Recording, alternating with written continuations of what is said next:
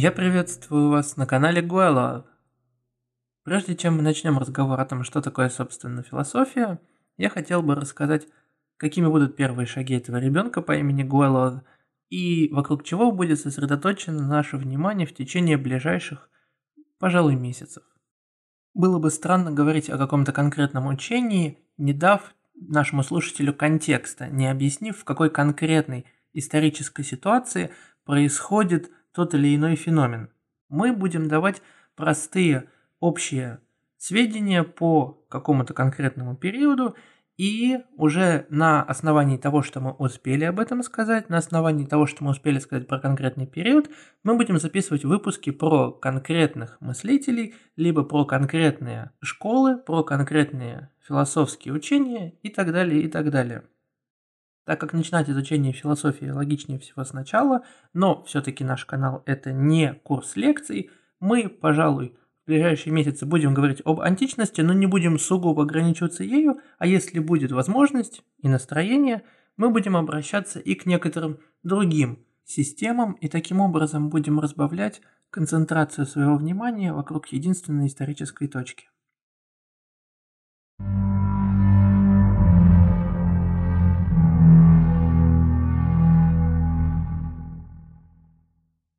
Итак, тема этого выпуска, первого выпуска нашего подкаста – это философия персе. Что такое персе, собственно? В переводе с латинского это выражение обозначает нечто само по себе.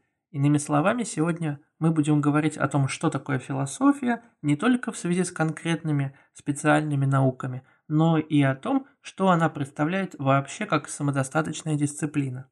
Дать исчерпывающее определение термину, история которого насчитывает более двух с половиной тысяч лет, немного тяжело, особенно если учесть, что специфика этой науки способствовала тому, чтобы каждый отдельный мыслитель определял свои задачи как-то особенно, своебытно. Однако слово не так поменяло свое значение, чтобы мы не могли говорить о понятии философии вообще. Итак, что же такое философия? Обратимся к специальной литературе. Так, профессор Санкт-Петербургской духовной академии Карпов пишет следующее. Философия есть наука, рассматривающая все бытие, как одно гармоническое целое в сверхчувственном или мыслимом, сколько оно может быть развито из сознания и выражено в системе. Итак, что наиболее важно в этом определении? Прежде всего, что философия есть наука. Во-вторых, что она рассматривает все как одно гармоническое целое. Таким образом, она есть наука цельная, наука обо всем на свете и о самом свете, то есть об универсуме, как о нечто целостном. Будучи наукой о цельном объекте своего знания, она при этом сама является наукой системной, что подчеркивается словами «выражено в системе». Однако, разумеется, карповское определение не единственное возможное. Обратимся к другому, более простому с точки зрения изложения. Так, в русскоязычном издании «Истории философии с древнейшего до настоящего времени» Фридриха Кирхнера дается следующий пассаж. Философия есть наука о причинах всего сущего. Не всякое размышление может быть названо философствованием. Этим именем обозначается лишь мышление связанное, основательное и последовательное. Только тот, кто мыслит и действует, согласно определенным основным принципам, только тот, кто охватывает все единым миросозерцанием – имеет право называться философом. По природе каждый человек философ, то есть в нем есть врожденная наклонность исследовать и познавать истину. Что такое истина? Ответ на этот Пилатов вопрос и составляет прямую задачу философии. Как мы видим, эти два определения дополняют друг друга. Первое акцентирует вопрос на объекте философии, а именно что изучает философия и каким образом она подходит к объекту своего изучения. Ее объект – это весь мир, все бытие, ее метод – это целостная наука. Определение же из Кирхнера говорит нам о цели философии, о ее главной задаче, а именно о нахождении истины. Но почему эта наука так для нас важна? Почему слово «философия» всегда звучит для нас таким весомым и почему оно обладает для нас неким авторитетом?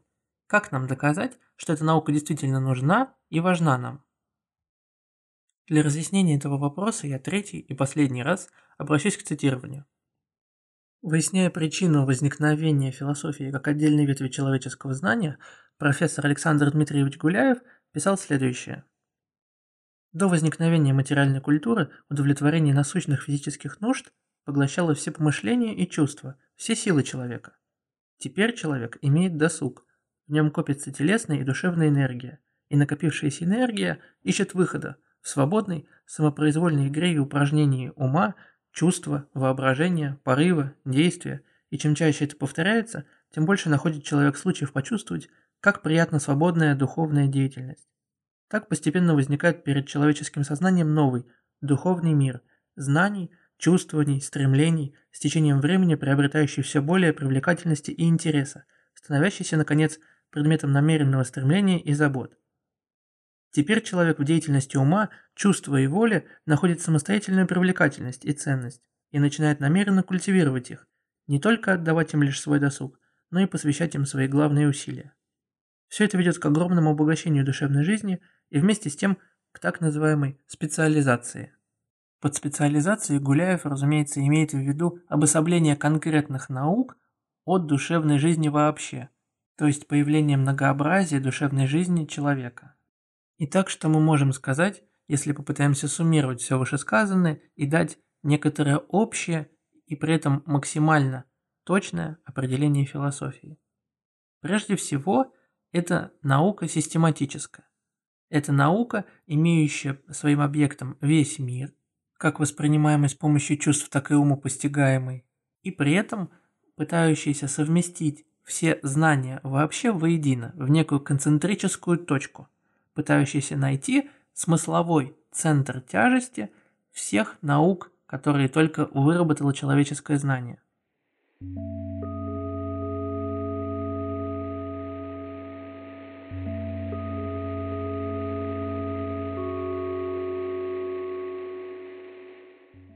Итак, мы с вами дали наиболее общую характеристику философии, которую мы сможем уточнять и конкретизировать, подходя к каждому отдельному историческому явлению, когда будем говорить об этом отдельно.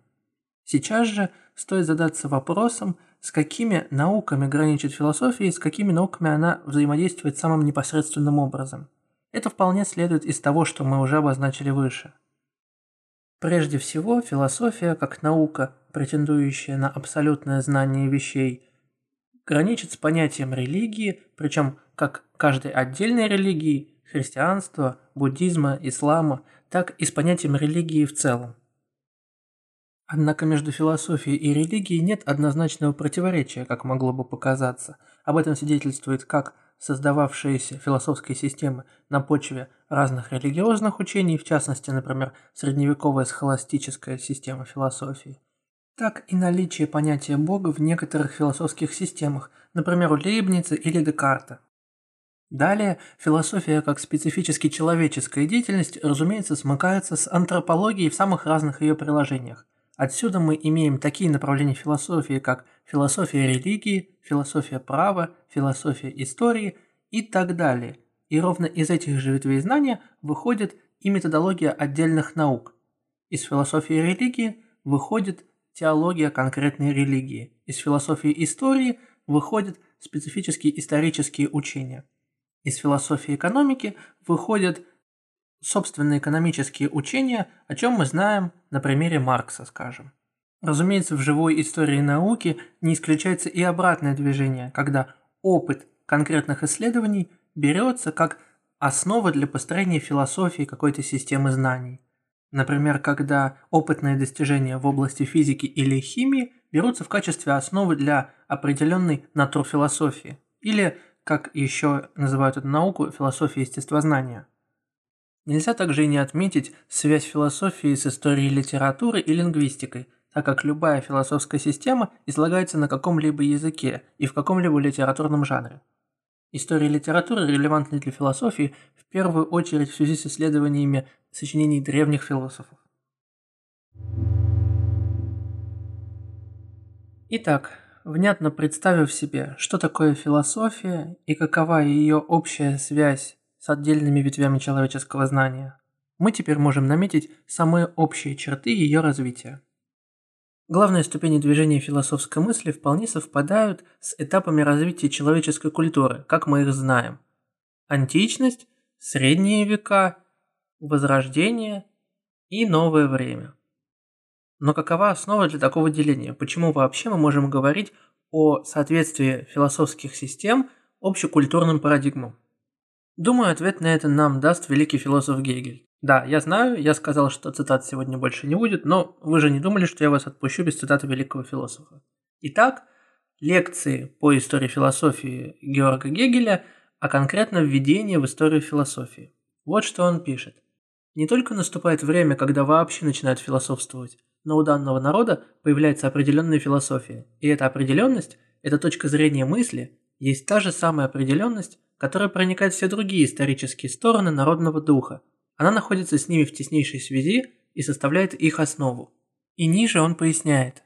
Философия, необходимо существующая в пределах христианского мира, не могла иметь места в Риме, так как все стороны целого – суть лишь выражения одной и той же определенности – Отношения между философией и политической историей, формами государственного устройства, искусствами и религией поэтому не таково, что они являются причинами философии или что наоборот первое является причиной последних, а скорее они все вместе имеют один и тот же общий корень – дух времени.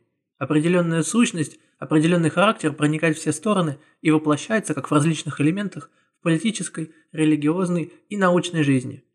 Это единое состояние, связанное внутри себя во всех своих частях, и различные его стороны, как бы они ни выглядели многообразными и случайными, как бы даже они ни казались противоречивыми, не содержат ничего чужеродного в своей основе. Конец цитаты. В попытке переформулировать эту мысль мы можем выразить ее следующим образом. Если мы говорим о конкретной эпохе, то не только ее искусство, не только ее литература, но и ее философия будут вполне соответствовать образу мышления того времени. Так наметим же в двух словах общую специфику этих этапов развития. Тот культурный период, в который философское мышление начало свой путь, называется античностью. Этот термин касается прежде всего Древней Греции и Древнего Рима. На Ближнем Востоке философия, в той форме, в которой мы знаем ее сегодня, не появилась и не получила распространения. Так, например, историк философии Арсений Николаевич Чанышев в своей истории философии древнего мира называет философию Ближнего Востока термином «парафилософия». Иными словами, в таких странах, как Иран, Израиль, Месопотамия, философии как таковой не было, но были ее начатки в виде мифологии. Логического же осмысления эти начатки не получили, но это случилось в Древней Греции, на побережье Малой Азии. Античная философия обнимает собой более 1200 лет своего развития, начиная от VI века до нашей эры, деятельности мыслителей Милецкой школы – до закрытия императором Юстинианом Платоновской академии в Афинах, также в VI веке, но уже нашей эры. Следующим этапом развития философии становятся средние века. Здесь временные рамки можно обозначить, начиная примерно от 3-4 века нашей эры, когда появляются начатки средневековой философии в виде догматических споров в лоне христианства. Заканчивает же этот период традиционно 1453 годом, датой символичной, падением Константинополя перед натиском турок османов. Философия этого периода представляет собой по преимуществу логически разработанную христианскую теологию. Затем, вплоть до 17 века, мы являемся свидетелями такого периода, как Возрождение. Термин «возрождение» используется по отношению к возрождению античной культуры, возвращению внимания к ней и переосмыслению ее Западной Европой. В качестве наиболее влиятельного мыслителя здесь можно назвать немецкого философа и теолога Николая Кузанского. Затем с 17 века начинает нарождаться новый этап, который продолжается и поныне. Это так называемое «новое время». Именно с 17 века начинает формироваться наука современного типа. Ее отличительными особенностями являются использование эмпирического метода, то есть опора на непосредственный опыт в исследованиях, и по преимуществу рационалистический метод мышления. Здесь я назову три фамилии, которые, на мой взгляд, являются ключевыми в этом переходе от возрождения к новому времени. Это французский философ Рене Декарт и два английских философа – Фрэнсис Бэкон и Джон Локк. Они наглядно продемонстрировали, как важна в науке доказательная база и опора на опыт. Разумеется, это не значит, что раньше наука не пыталась согласовать свои принципы с результатами опыта, но именно теперь это было выдвинуто как первопринцип, как основа науки, как ее фундамент.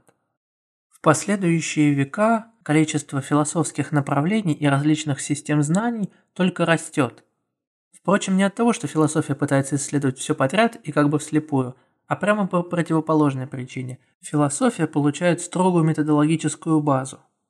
Этим она обязана в первую очередь исследователю Иммануилу Канту, который показал, что и в философии может иметь место критический подход к исследованию.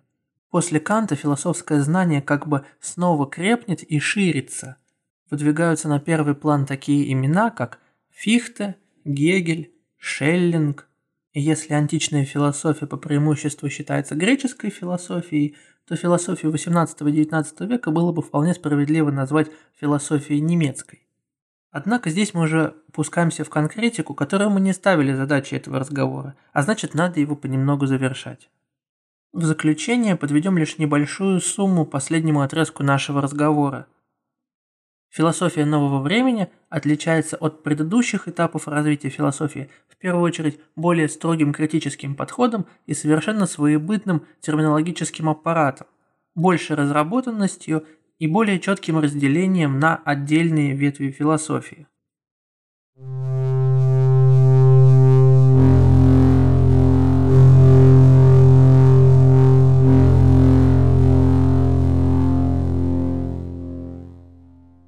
Найти золотую середину всегда сложно.